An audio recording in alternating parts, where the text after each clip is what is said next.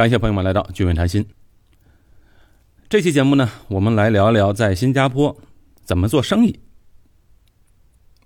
啊，许多人评论就是说，嗯，聚美谈心的节目比较接地气。为什么会接地气呢？其实主要的原因啊，就是因为一些节目的选材、策划、制作，它都是根据听众的要求提出的问题而来的。最近一段时间呢，很多的听众，不管是在新加坡本地的，还是在国内或者海外的，很多人都在问，在新加坡做什么生意好？哎，这个问题就很有意思，也说明了我们越来越多的人啊，走出国门，啊，不再像以前啊，出国的目的就只有留学和工作。现在呢，有更多的人开始在海外寻求商机，开拓业务，以及想投资一些生意来做。哎，而且有意思的是，最近很多的听众在问我一个同样的问题，就是说，在新加坡开个奶茶店。大概需要多少资金？怎么开始做？如何运营的问题？哎，好，既然有这么多听众对做生意的话题感兴趣，今天呢，我就特别制作了这期节目。在新加坡做什么生意好？怎么做？当然，这专业的话题呢，自然要请教专业的人才。今天我就请来了我的好朋友，他在一年前也曾经上过我们的访谈节目。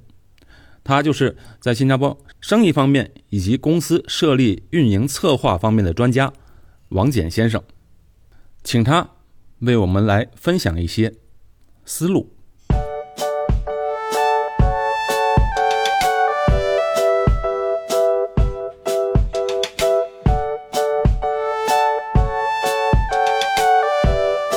感谢朋友们来到聚美谈心。去年。许多听众都有印象，有一期节目啊，我们介绍过一位 ACCA 的留学生在新加坡创业的故事。啊，许多听众后来反馈都说，哎，对这个故事特别感兴趣，对这个人物呢，主人公也非常的佩服。他就是王简，嗯，我的好朋友。那今年呢，刚好我们又坐在一起，给大家分享一下在新加坡企业创业的一些呃分享吧。王简和他的团队呢，在八月十七号。在新加坡会举办第二届的新加坡中小型企业峰会，呃，很荣幸我也受邀参加。呃，去年第一次的峰会搞得非常好，很隆重，很多企业家在台上做了分享，我们很受益。请王简再介绍一下这第二届峰会有什么看点呢？好的，俊伟，首先啊，您去年这个访谈节目。关于我从留学到创业这个故事，其实您的这个影响力真的是非常的大。那么在过去的一段时间里，那么就有好几位的听众，呃，当我们在新加坡见面以后，他们就说：“哦，我在喜马拉雅听过您的这个节目。”所以足以看出来，您做节目的影响力真的是很大，而且每个人都说俊伟在用心的去做这个节目。是是是，反正这个圈子也很小，大家经常能碰到。是谈到这个峰会呢，这这个峰会是第二届了。那去年我们做了第一届，那么这个峰会其实由我们 DMC 公司来主办的。那么今年呢，我们邀请了呃将近三百位的企业家，来自于海内外，他们一起来这边进行这个峰会。那这个峰会的主题是我们的世界贸易争端对新加坡中小企业的影响是什么？今年我们也邀请了国会议员张思乐先生，他作为我们的主宾。呃，对我们这次峰会，那么发表他的见解，做主题的演讲，呃，非常期待这次峰会。你看这么多企业来参加这个峰会，那这些企业大大小小都有，有些很国内很大型的企业，也有一些国外啊大型的企业来到新加坡，呃，开创公司。那这些企业来到新加坡，你看这个地方面积又小，人口又少，他们究竟来这边设立公司的目的是什么呢？哦，其实他们的目的，他们的想法其实是，呃，有很多方方面面吧。对。那么，首先我想到的一点是，呃，大家应该知道，看到新加坡在东南亚整个的位置，其实想把新加坡作为一个东南亚的一个区域中心来看待。是。这样的话哈，用新加坡来辐射到其他的东南亚的各各个国家，比如说印尼啊、菲律宾呢。缅甸呢，那么包括最近比较火的、比较旺的越南呢、柬埔寨，嗯嗯。是，这些企业来到新加坡去开创在东南亚的这些生意啊，那他们为什么不直接去投资呢？其实我最近接触到了来自广东的呃一些民营企业，嗯，他们其实是寻求海外的一个发展，那么他们打算在印度设厂，呃，印度设厂啊，对这个也是你知道，印度也是新兴的一个对，它这样一个国家，南亚了，不属于东南亚了。是，但是这个国家其实也是在发展当中，嗯，但是这个国家其实人力成本是相对来说比较低的，对，那么各个方面，那么其实我们我也注意到，我们国内好多企业也看也看到了这个市场，利用它的那么相对低廉的劳动成本，嗯，所以我这个顾客就在印度设厂了。在印度设厂，但是公司设在新加坡。对，没有直接去新加去印度，他们先在新加坡设立了这样一个分公司，那么用这个分公司来持有持股印度公司，新加坡的公司属于控股公司是控股公司。啊，这么做的好处是什么呢？呃，这里边一个直接的好处是呃融资成本，因为当我们在印度去投资设厂的时候，难免要进行融资。对，那么新加坡的融资成本相对的是在整个这个东南亚包甚至亚洲是相对来说非常低的一个呃低低利率的一个融资成本，所以这是第一点。那第二点呢，其实新加坡也是鼓励我们国国内外的这些公司来到新加坡投资设厂，其实也是另外一个鼓励政策，就是我们在新加坡的资本利得是免税的。所谓资本利得，就是我们在印度设厂了，印度有盈利了，那么需要去分红，分红到新加坡的这样的一个控股公司。当新加坡的控股公司收到这笔呃呃那分红的时候，是完全没有没有税的。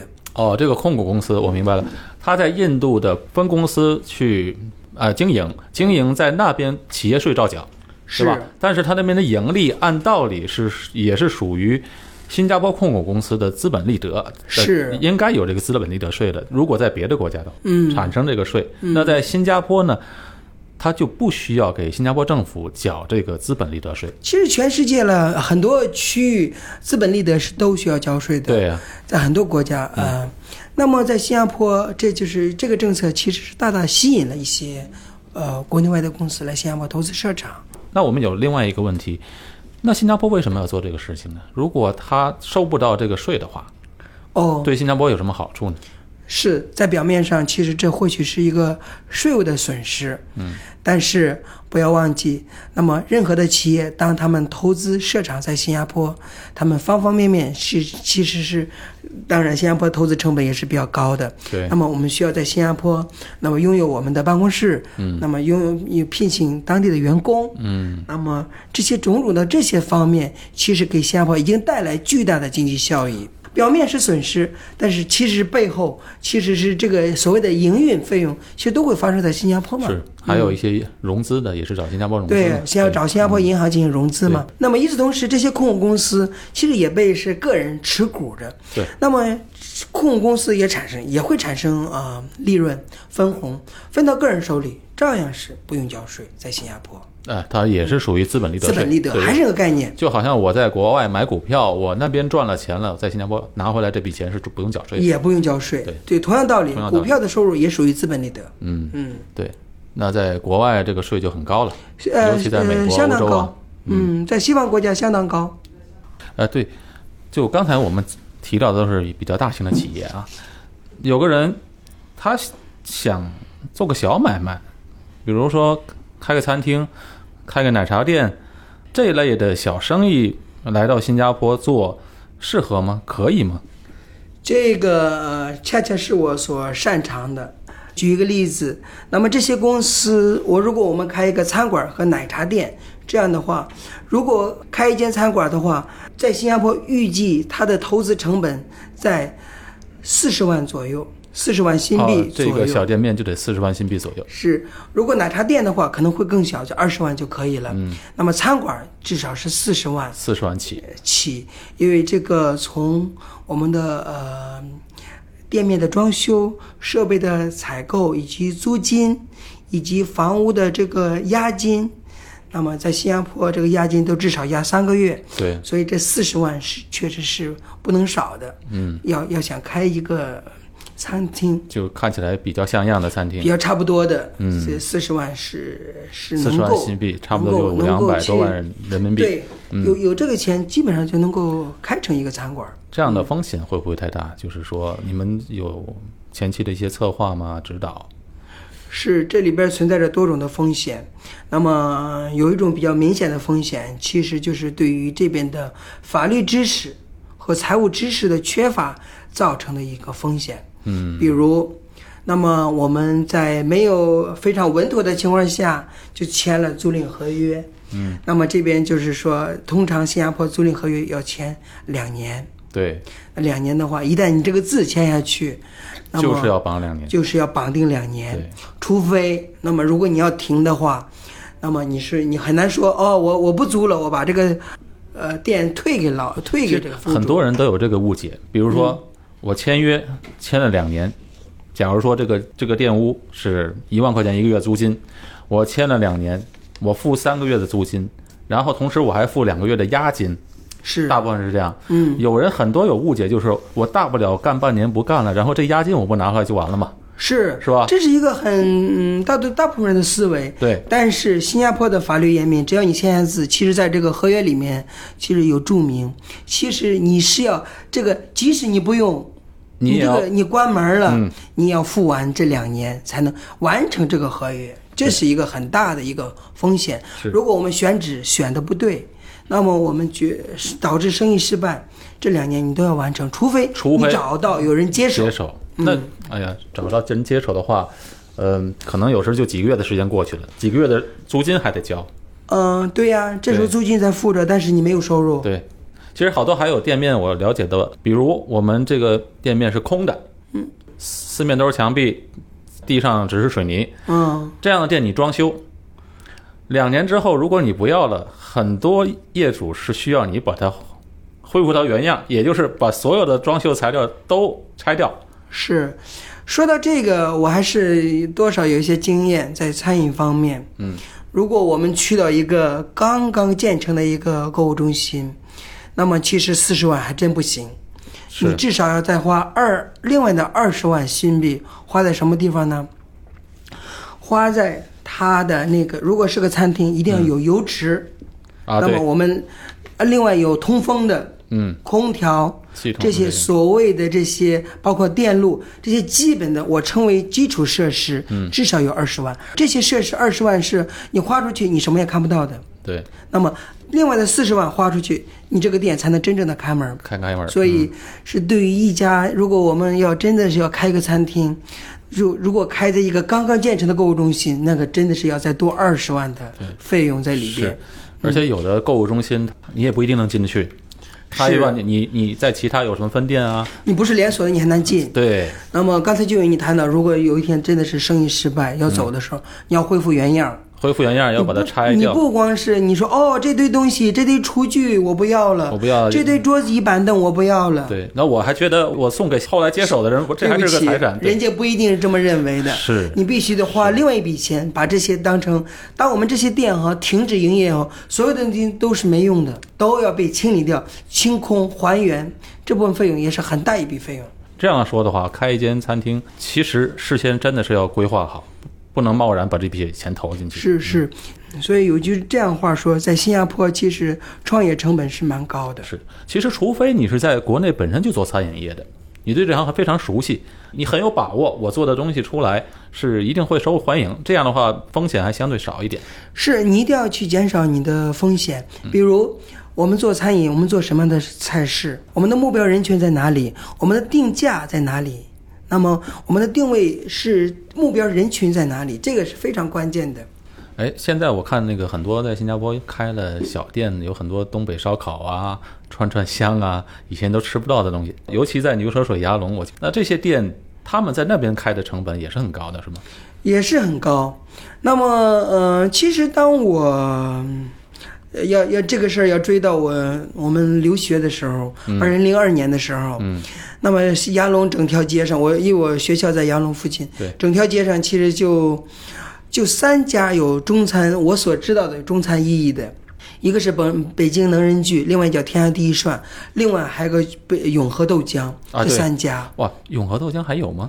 目前还有，但是搬了，搬了位置，还在杨龙。能人聚还有吗？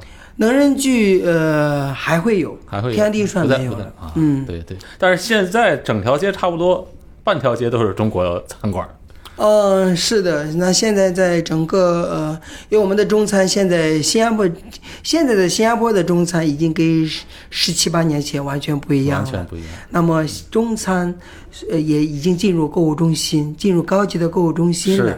随着呃比如海底捞的带动，海底捞，那么也进入了购物中心，不再是以前的景象，就是全部的中餐集中在牙龙这个环境。对，而且嗯但是只有是我们这我们这些从有中国背景的人才去，现在本地的人他也接受这些口味了。哦，对呀、我现在我昨天还听嗯、呃我的一个新加坡的朋友来说，他说你知道吗？我们新加坡人好像都已经喜欢中餐了，每一个新加坡人都喜欢麻辣香锅，这么简单的，看起来很简单，但是它已经普及到新加坡的千家万户，对对对，咖啡厅里都有了。都有，而且麻辣香锅它的它的它的价钱还挺贵的呢，是吧？呃，不便宜，对一个人人均至少是十三、十四五块钱，对，吃下来，如果在咖啡厅吃普通的普通的一餐的话，可能三五块钱，三五块钱五六块钱够的。吃个麻辣香锅还得十三十四是，啊，这利润是不是挺大的？呃，确实是这个利润是蛮高的，这我嗯，看着是挺大的是是。嗯啊。这样的话，如果我开个小店，那我不能从中国来直接开嘛，我一一定要申请一个工作准证或者创业准证。是这这条路线，其实是我就定位，把它定义成叫自雇。嗯，自雇。自雇，所谓的自雇是我来新加坡开一间公司，那么我作为公司老板，那么我来亲力亲为。嗯，那么其实是我拿到公司的一个工作准证。嗯，在我自己的公司里面，亲力亲为，为自己打工嘛。所以这种就是说，特别适合那些在国内有一些餐饮经验的，学历呢又不是很高的人。这些人其实是但是学历也得也得有个要求吧？啊、至少有个中专、大专吧。那么这就适合，特别是一群什么样的人呢？在国内从事餐饮行业，但是确实是学历不高的人。但本人懂。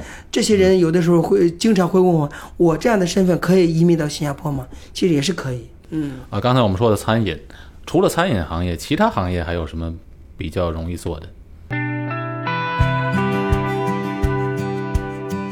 俊伟谈心的节目在喜马拉雅、蜻蜓和 YouTube 的平台都在持续更新。除此之外，我也建立了谈心群。世界虽大，但距离却不是问题。谈心群可以将我们相似的人们连接在一起。在群里，你也可以找到我们访谈的嘉宾们。伙伴们可以通过公众号或者俊伟谈心的联络员申请入群。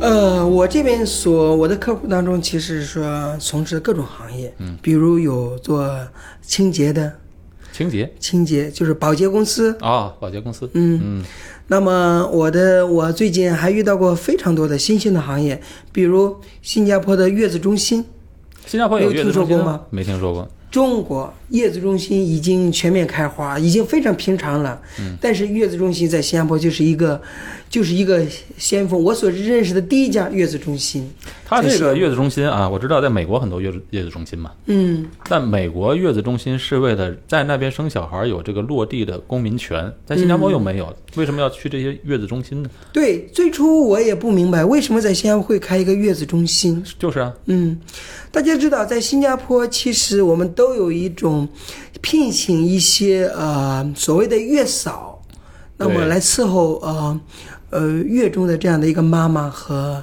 婴儿这样的一一件事情，在民间这是一种民间行为。但是这家公司，我觉得它是把这件事情变成一个一个一个正规化，他们的费用不低的。你知道一个一个月他们的费用大概多少吗？多少？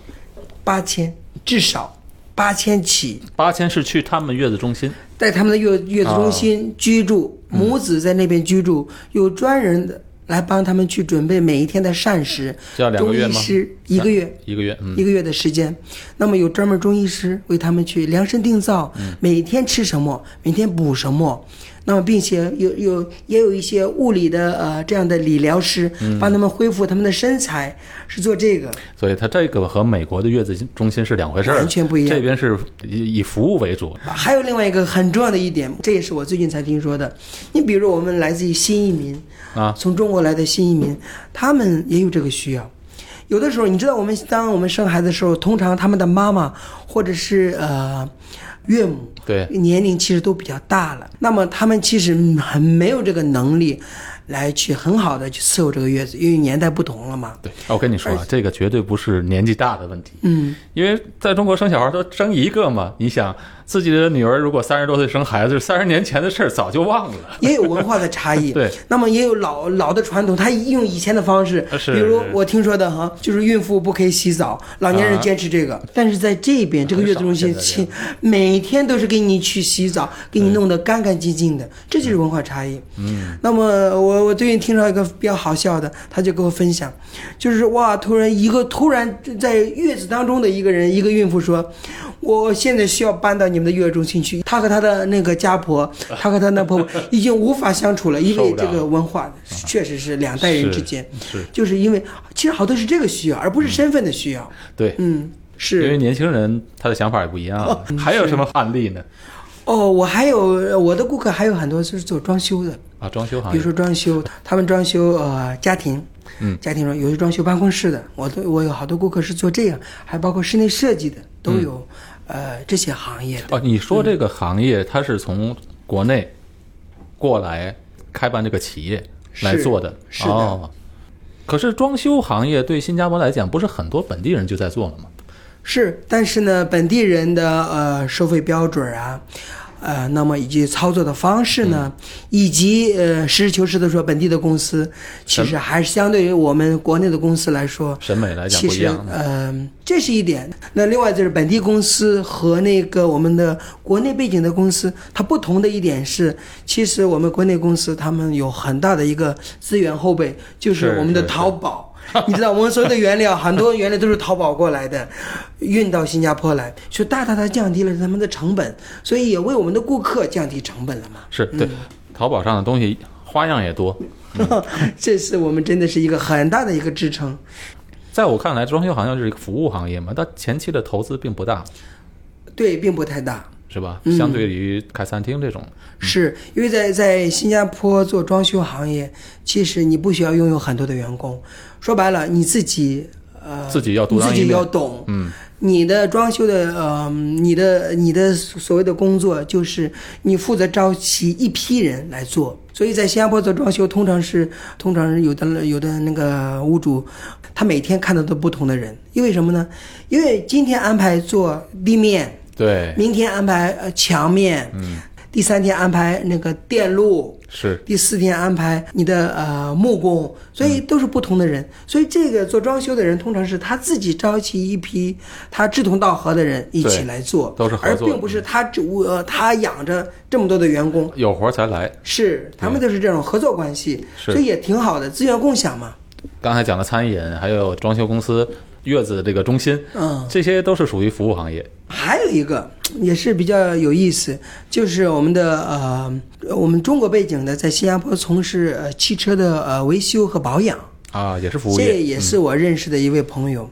那么他呢，就是说呃，非常的灵活，嗯，那么他组建出自己一帮团队，嗯，那么个个呢技术高超，但是他给我的最大的印象就是灵活，怎么个灵活方法？灵活，你知道啊，他呃，他经常去新传媒，但是他不是去拍戏，他干啥呢？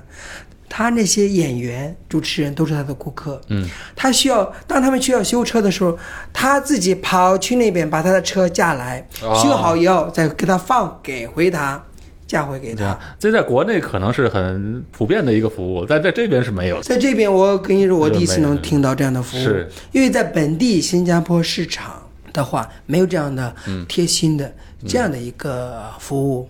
就说到这一点，我我要去谈一下。那么，新加坡本地企业和中国背景的我们的企业的，我其实也是有蛮大的一个差异。那么，呃，那在我看来呢，在我这十年的一个经验看来，那么呃，越来越多的中国企业家来到新加坡，是能够给这个市场带来很多的活力和新鲜的这样一个血液。从另外一个角度来，能够呃客观上能够刺激到这个市场，对能够挑起呃一个竞争他们的一个压力。所以这我觉得这对整个市场都是有好处的。当然对。那如果这些企业想做，比如在国内，我们有声不管是哪一方面的服务行业吧，嗯如果本身就是懂，比如说装修老板、汽车维修老板，想在这边开创一个企业的话，嗯。一个事业的话，他应该准备些什么？要注意些什么呢？呃，首先我给他们的一个原则上，呃，你要做你擅长的行业。啊，这个一定要。对呀、嗯因为有的人经常问我王先生，哎呀，你请问可以呃建议一个什么行业给我吗？嗯什么行业好做呢？什么行业都不好做。其实什么行业都不好做，就是对。那么我只能告诉他，你要做你擅长的行业，这是是。这是我帮他们去做咨询和规划最根本的。我不会强加任何的行业给你，对。我要问你你是干啥的，你是需要什么，你最呃擅长的是什么行业？我在这个基础上帮你进行合理的规划，这样的话我们事半功倍。因为你懂这个行业，而不是把一个全新的行业给你，这样对你是确实是非常的，呃，困难困难重重，而且呃失失败的几率非常的大，所以这是呃比较重要的一点。因为有些生意看起来好像简单，但是有很多门道在里面。对对对，你表面看一个表面门，内行才看门道嘛。对，是，所以呃，行业选对了以后，接下来就做规划。那么好多人有一个需要，就是说，那么一旦公司设立起来，那么他们财务方面、嗯，税务方面，包括他们的如何拿到这个身份，这个需要做一个长期的规划。在开始的时候就明明白白的，嗯，避免走弯路。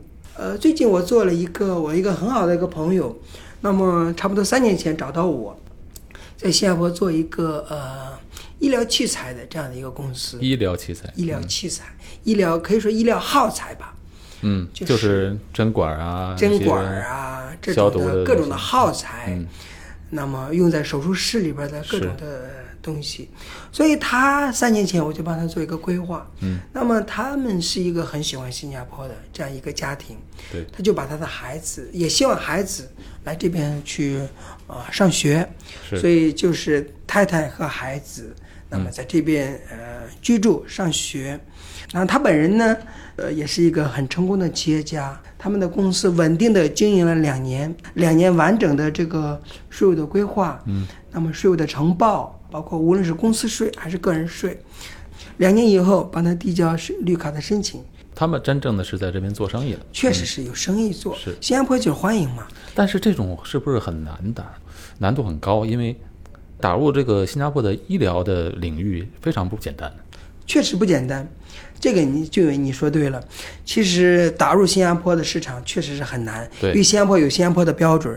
其实更多的市场份额是来自于东南亚的其他国家。哦，它其实是更大程度上借着新加坡作为区域总部，把它的耗材卖去菲律宾、印尼、啊缅甸，这些相对来印度这讲就些国家标准会稍微低一点，相对来说比较容易一些。是也是把新加坡当做一个落脚点一个总部。是是，明白所以他的这边我就觉得一个很好的规划，他就很容易，其实是没有浪费一点时间的情况下拿到了他们的身份？这也是一个很好的成功案例。我我就其实花一点时间分享我个人的一个小小的经验，为什么需要做一个很好的规划呢？对，今天也恰恰在今天，我就接到了一个呃微信的一个咨询。